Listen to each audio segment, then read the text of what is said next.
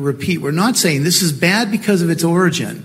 Oh, that's part of the problem. It's bad because of its continued unbiblical, false view of, of truth.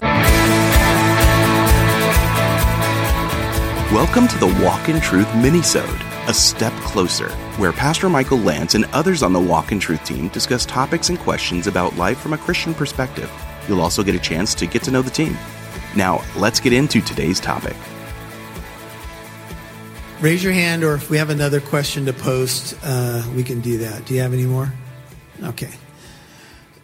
Are personality tests in general too self focused, or should we just avoid the ones that have occult origins? So, in other words, we talked a little bit about the Myers Briggs, but then I heard someone say that even Myers Briggs might have some occult origins. I don't know for sure. But what do you think about personality, personality tests in general? I will say this I remember that Scientology used personality tests to get in the door mm-hmm. with people and then dupe them into the cult. Yeah, sorry again, I'm a four. I'm really skeptical. Um, there, look, you can do the five love languages. I think there are some truths about us. There are certain types and personalities, just like there is an epistemology, theory of knowledge, what you know and how you know it. I won't go there, but most of you are either rationalists or empiricists. A few of you are rational empiricists. Most of you think I'm speaking in tongues, so I'll let it go. but, uh, but seriously, there, there, are categories. But the problem is when I start saying, "Yeah, but Lord, I'm this, and I, uh, this is who I am," and God say, "No, you're not. You're a new creation in Christ." God is sanctifying me. I'm to be renewed day by day by the trans, again, transforming of my mind from image to image, from glory to glory, even by the word of God, the spirit of God. And so the problem is it becomes deterministic, like a person who says, well, I'm a scorpion or whatever. And so then they start saying, Scorpio? Oh, yeah. Scorpion. They're kind of scary. The good news is I just got bit by that one or stung. Well, it's because you haven't gone beyond being yeah, a four. But, but, but ex- exactly. Yeah, I only got to three, darn it. Um, that's just it, but it, it, it, puts too much credence into that stuff rather than the living God. So it's okay to recognize your personality types. My wife has a certain love language. I think it's really true in general, but it, to make it absolute, and this is it. But here's the irony. So say Gary Chapman in his book, The Five Love Languages, when he's done, he doesn't go, oh, that's all bunk. You're really all of these or none of these, whatever.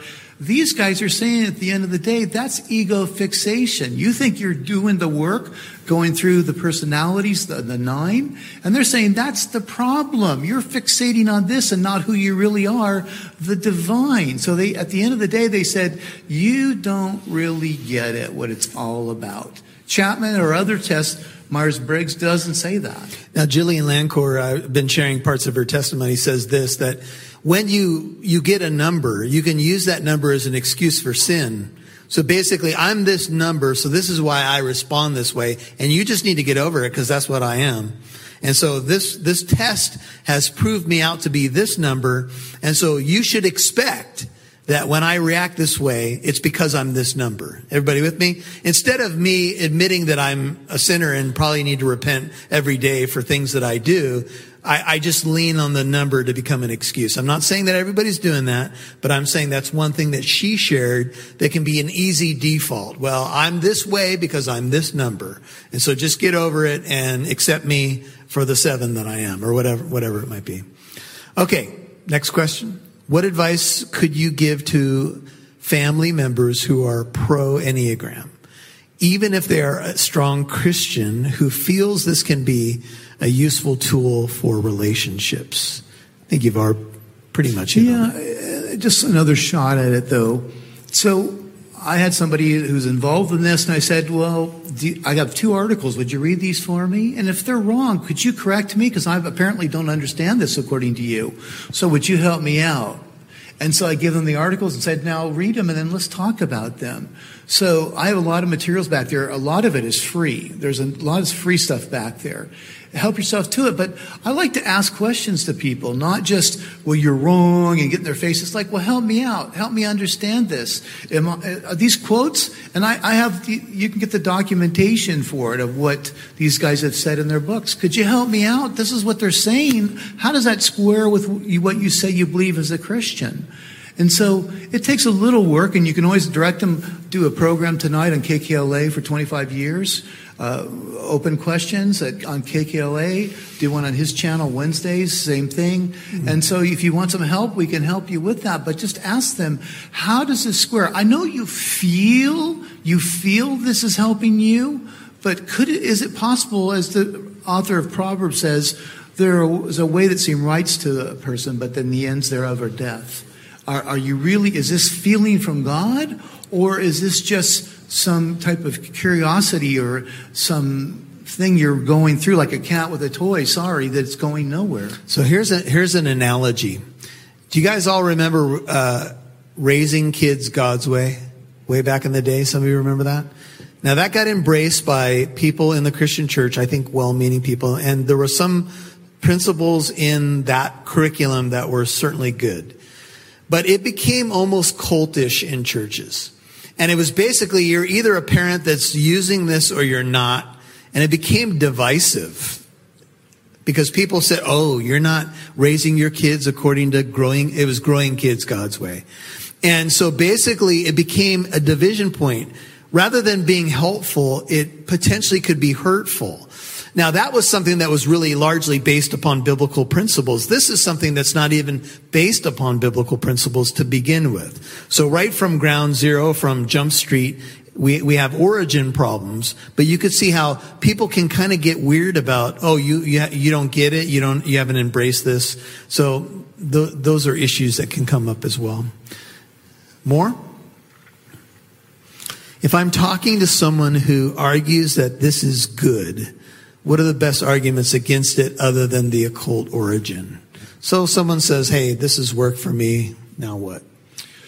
Well, again, I, I talked to a Mormon, and he says, I, I have a burning in the bosom, and, and Mormonism has worked for me. Jehovah Witnesses talk about the transformation of, of Jehovah or of Jesus, Michael the Archangel, and the Buddhist talks about a relationship with a Bodhisattva, or uh, not sorry, the Buddha, but another Bodhisattva, and the Hindu talks about a personal relationship with Krishna then, then what about their testimony? They say the exact opposite. So once again, experience is not the be all end all, but, but we really got to nail this here. We're not saying, I repeat, we're not saying this is bad because of its origin. Oh, that's part of the problem. It's bad because of its continued unbiblical, false view eh, of, of truth. In theology, basic theology courses deal with what's called God, man, sin, salvation. There's the big four. God, man, sin, salvation. The, any of the teachers on the Enneagram system all deny biblical doctrines in all four of those areas. They deny who Jesus really is. They deny uh, what our problem is. The self is the problem. Uh, what the cure is. What have you. Now I know they'll say, "Well, but I'm a Christian," and I'd say, "Yeah, that's the problem. You're a Christian, and you're trying to go along in a system that contradicts the Bible. So which one are you going to believe?" Craig, there, something comes to mind. There's a gentleman named Medenwalt written some. Uh, he, I think he was pursuing his PhD in psychology, also uh, uh, an apologist, did what Marcia says was the only objective uh, examination of the types and said that that doesn't even hold up to circles in this field of psychology, etc., that would weigh it against objective. So the, no peer review studies that give it a say, okay, we may disagree, but yeah, there's nine legitimate personality types. There's no objective empirical data, even by non-Christians. People like do it because they like it because it has some affinity. And I, frankly, I don't like drawing this card, but I think there's an occultic allurement. There's a siren song that people are attracted to it. It's going to change your life. Yes, it will. I would believe it gives the demonic a foothold in your life. It's potentially a big distraction away from Christ as well and away from his word. You know, you, you listen to Jillian's uh, testimony. This became her gospel. She wanted to talk about this above anything else, and it took her eyes off of Christ and off of God's and this word. is not, the Bible's not enough. You need more. And again, it's one thing to talk about going to a, a, a various doctor, a cardiologist, whatever, but there's objective data to back that up, and it doesn't contradict Scripture. When there's no objective data, no scientific basis for it, and it contradicts Scripture, you're about to get your third strike, and it's not good. Mm. Okay, Are there any live questions? We've got one here. Professor, ooh, I was just wondering, Professor Hawkins, could you uh, be more specific and dig down a little deeper on those? You said that it differs from Christianity on God, man, sin. Uh, there might have been one more. Could you just, if I was looking like at a chart in your class presentation and there was, here's Christianity and here's what the Enneagram believes, just so that we can, if I'm taking notes, to talk to someone to say, here's as a compare and contrast exactly. for those core issues. I yeah, think would be and helpful. The, and the time that we have, I would do a whole lecture on these topics. Yeah, but thank you. I would say, okay, so number one, let's start with the problem. We don't need a savior unless uh, we have to see the problem. The Bible says the problem is sin, that I'm imperfect, that I've transgressed against a holy and righteous God, that I am perfect. And the wages of sin is death, eternal separation from God.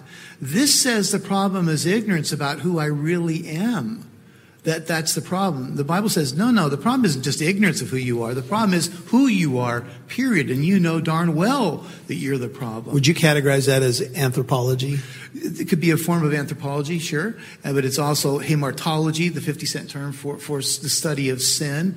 And so, so the Bible says you're messed up. The technical term would be you're jacked up. That's from the Hebrew, I believe. Let's just hit the rubber on the road here. So you're messed up, number one. And it says, yeah, you're messed up, but then salvation is embracing these truths and indeed getting beyond the nine personality types. Now, the average person thinks the nine personalities are the be all end all. They're not, they're a means to the end. The Bible says it has nothing to do with it. It's, salvation is through Jesus Christ and trusting Him as your personal Lord and Savior, plus nothing plus nothing. He's paid it in full. Tetelestai, saw that in your office. Paid in full. Yes. It is finished, John 1930. He's paid it in full. This says, I owe, I owe. A lot of them are into reincarnation. It's off to the wheel of reincarnation I go. So salvation here is, I'm my savior. I save myself by enlightenment. It's almost like Gnosticism. It's not, but it's like it.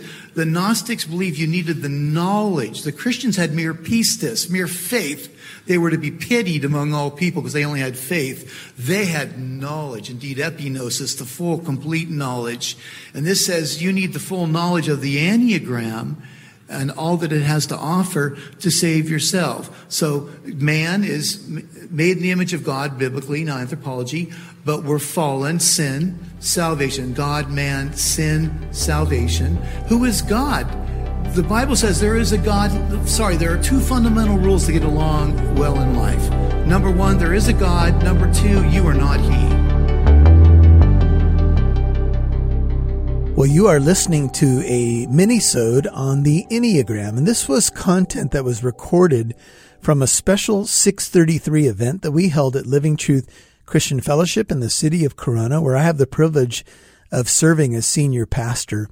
Special guest, Professor Craig Hawkins, and I pray it's been a blessing to you. Remember to keep us in prayer as we continue to fight the good fight for truth and to love people and to give the gospel. Glad you're listening. Hey, recommend this to a friend, and I pray the rest of the content will be a blessing to you. Thanks for listening to A Step Closer. Let us know your thoughts on today's topic. You can email us at contact at walkintruth.com. You can also let us know a topic or question you'd like us to answer and discuss. Again, email us at contact at walkintruth.com.